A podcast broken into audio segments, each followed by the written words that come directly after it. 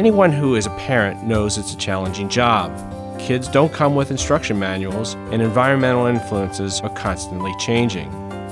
In recent years, there's been a focus on helicopter parenting, a term meant to illustrate the tendency for some parents to hover over their children and be overly involved in their lives. Hello, I'm Dr. Jay Greenspan. On this edition of Pediatric Chat, we'll discuss the consequences of helicopter parenting and offer some insights about the impact of various styles of parenting and how parents can strike that important balance between involvement and overparenting. If you have a question about helicopter parenting, we encourage you to send it to us through the question portal on our webpage so that we can review it and post a follow up response. Joining me today is my co host, Dr. Paul Rosen. Hello, Paul. Hello, Jay. And we're very glad to welcome our special guest for this program, Dr. Meghan Lines from the Nemours Division of Psychology. Welcome, Meghan. Thank you. So, what is helicopter parenting? So, helicopter parenting is a term that emerged in as early as the 60s to describe when parents hover over their adolescent children, and it's become pretty popular in media in recent years uh, to describe parents who are really overly focused on their kids' success, overly involved in their lives. Sometimes we talk about it as overparenting. And the hallmark of helicopter parenting is hovering and intervening at the slightest challenge that a child encounters. If it's a challenge with a teacher, with a peer, a grade in school, those kinds of things. And so you sort of described it, but what does it look like to you when you see a parent and they've brought them to you? What do they look like when they're helicoptering? It's a parent who is very involved, knows the ins and outs of everything that's going on with their kids, is probably the person who is going to be the first one to jump in when there is a conflict with a teacher at school, child gets a bad grade, they're on the phone pretty quickly. Even if there's incidents with other kids, other peers might be the taking that first step to be involved in what's going on. And why do they do that? Why are they hovering like this? It's a good question. I think overall it comes from a good place. This is coming from a place where parents are really trying to prevent their kids from experiencing anything negative or stressful. So parents who don't want their kids to experience unhappiness or failure or disappointment, all of these things that I think many parents can relate to trying to prevent from happening to their mm. kids. And is it about the pressures of success as well? Uh, are they looking to get the better grade and keep them on the trajectory that they want them to be on? Absolutely. And I think that in addition to that pressure for kids to be successful, there's a lot of pressure on parents to make sure that their kids are getting into the best colleges and being the best athletes and having all of the the best experiences they can. Do families come to your office and discuss sort of their parenting techniques or how do the, how do you get involved with how families are parenting? I think that this is something that certainly we see in behavioral health and, and probably lots of providers who work with kids and adolescents and families see because it's a, as, as uh, Dr. Greenspan was saying earlier, kids don't come with instruction manuals, and so it's this constant challenge of trying to figure out how do how do I do this right as a parent, and, and how do I provide my child with the supports that they need to be as successful as possible. And so sometimes that comes to us when kids are having some anxiety or depression. Sometimes it's when there's conflict between parents and their kids. There's lots of different ways that it might come to our office but the end product or the piece that is often the commonality across them is that perhaps it's the parents' level of involvement in their child's lives. And when we talk about this style of parenting, do you find that it's the mother doing it, it's the father doing it, or both parents are hovering?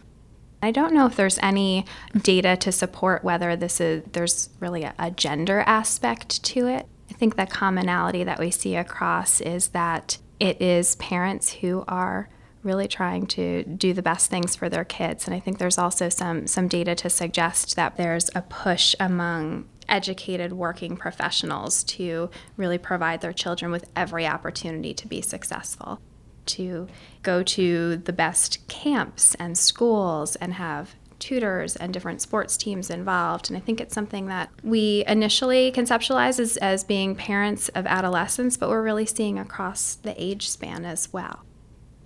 And I know as a parent, you sort of start off having to do stuff for your kids, right? So, you know, the first grader who has to build the solar system, probably not doing that on their own. What guide can you give a parent to when you're just doing too much homework, you're doing too much hovering, it's sort of developmental change for you as a parent as well, right? Sure. Yeah, it's a great question because I think that some of the same behaviors, depending on the age of the child, could be appropriate versus over involved. And I think a good rule of thumb is if it's something that a child has the ability to do on their own or to try to do on their own, to let that happen, knowing that there's a possibility that they may not be successful and they may fail, and that's okay. So if we think about what this can look like across the age span, parents of toddlers, for example, need to think about finding that balance of sort of leading and directing play versus backing off and allowing their kids to explore and to be creative and mm. to and to run the show. And I think as we move up in the age span, kids in elementary school, it's finding that balance of allowing them to find activities that they're interested in without pushing too much, without overscheduling them too much, um, without selecting their activities, their friends, their teachers. Um, and, and then as they get into adolescence, it's really thinking about that drive towards college, if that's the next step, and allowing the adolescent to have some control over what their schedule looks like, where they might want to apply to school if they're going to be applying to college, intervening with teachers when there's a bad grade, those kinds of things. So if, if you're a child and you're growing up and you're kind of getting your parents hovering over you and you're not able to make those choices, how does that impact your self-confidence and your ability to thrive in the future? What research shows is that it has a big impact on those things. So, kids who, particularly adolescents whose parents have this tendency to overparent or be overly involved, have more of a tendency towards anxiety and depression, have less self confidence, less self esteem.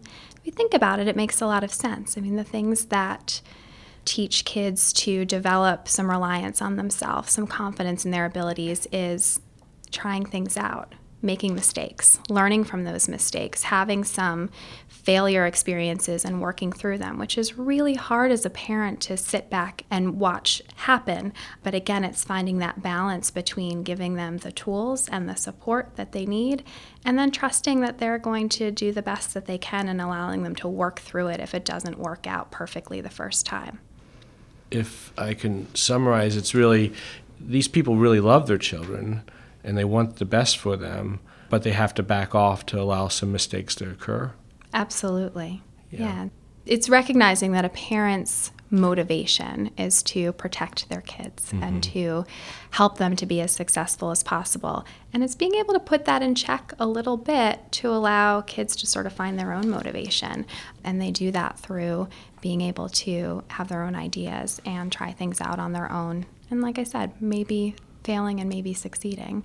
Now, if I had to poll the audience of teenagers, I'd say about 100% of them would say their parents are helicoptering them. Maybe that's a little high, right, Paul?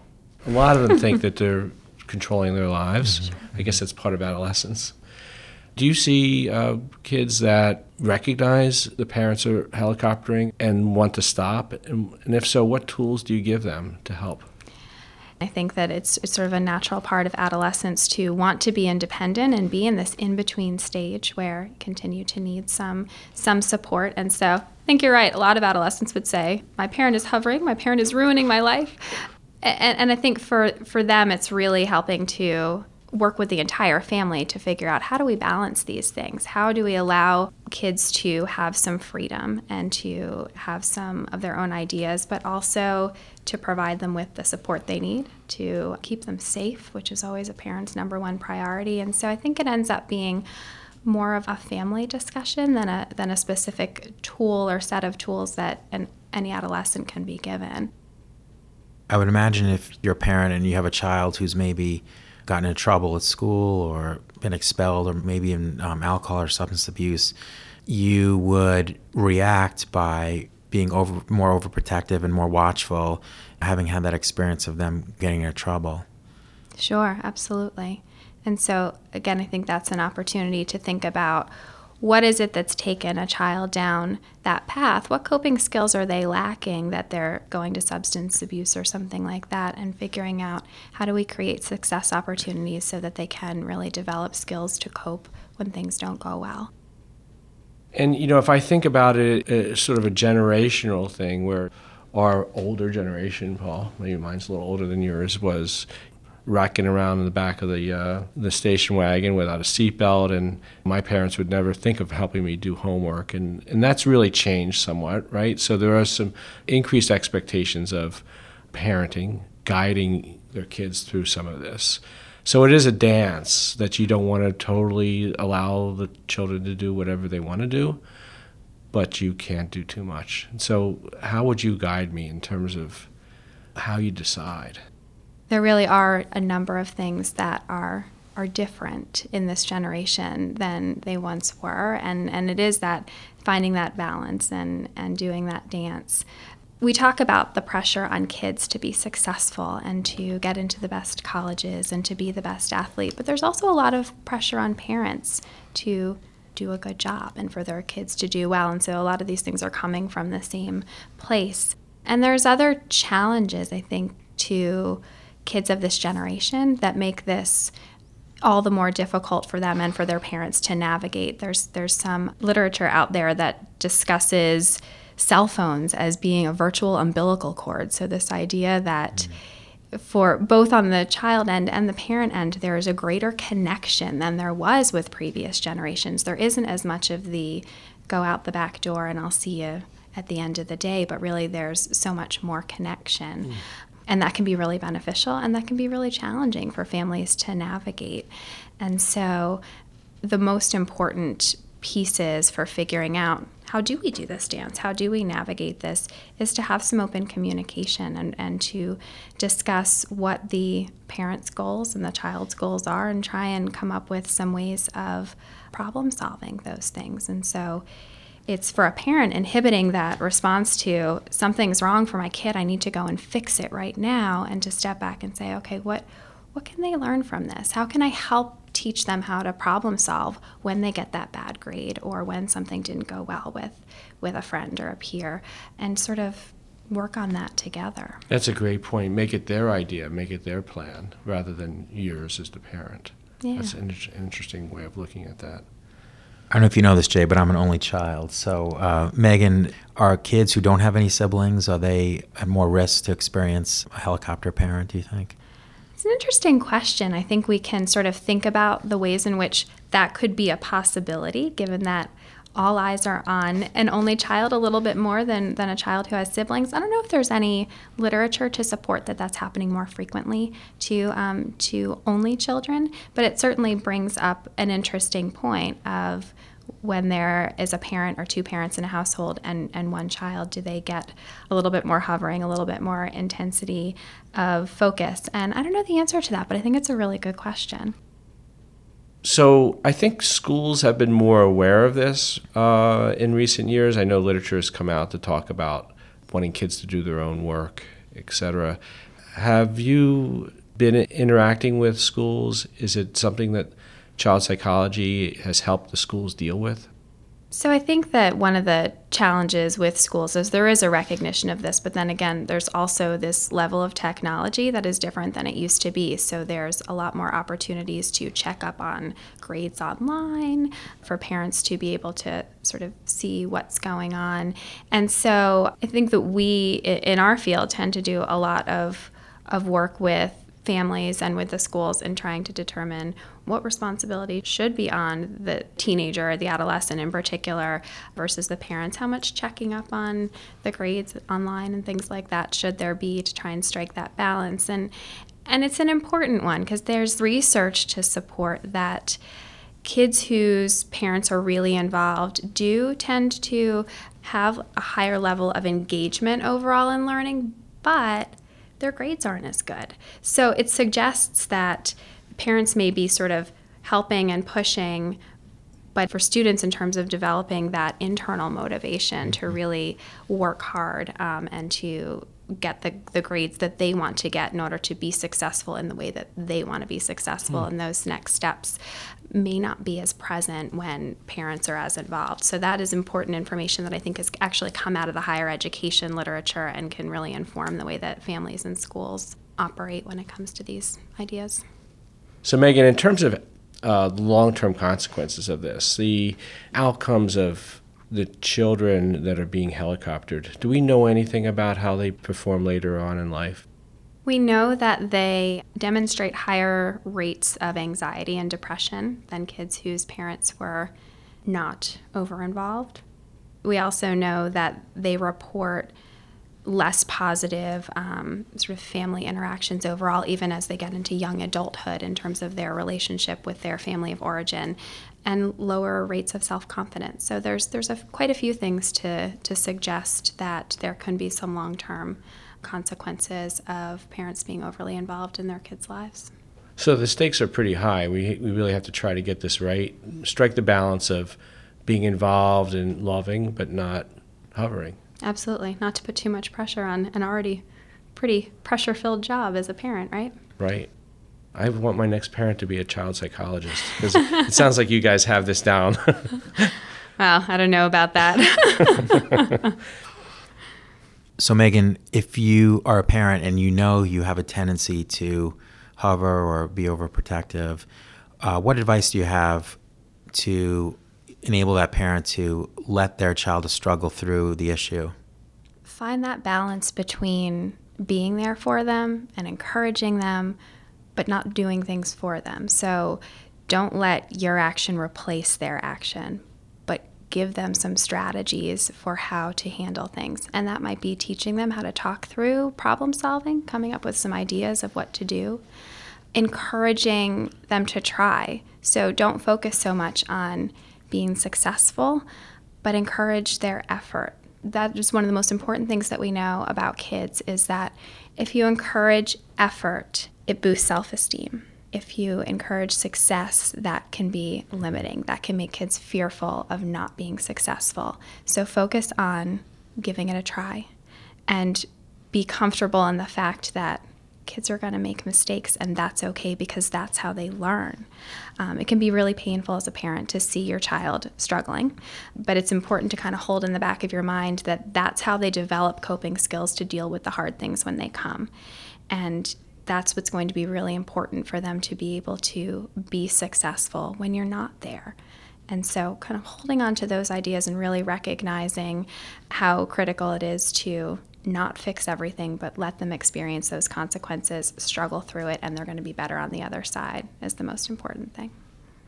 So, Meghan, the stakes are high nowadays, right? There's all sorts of memory that there didn't used to be. There's the digital footprints, one mistake on Facebook or Instagram. Uh, so, you can see the anxiety that parents have in trying to prevent the one mistake that can live a lifetime. What do you say to that? It's it's a really good point because as you said the stakes are high. We are raising kids in a different world than than their parents' generation grew up in.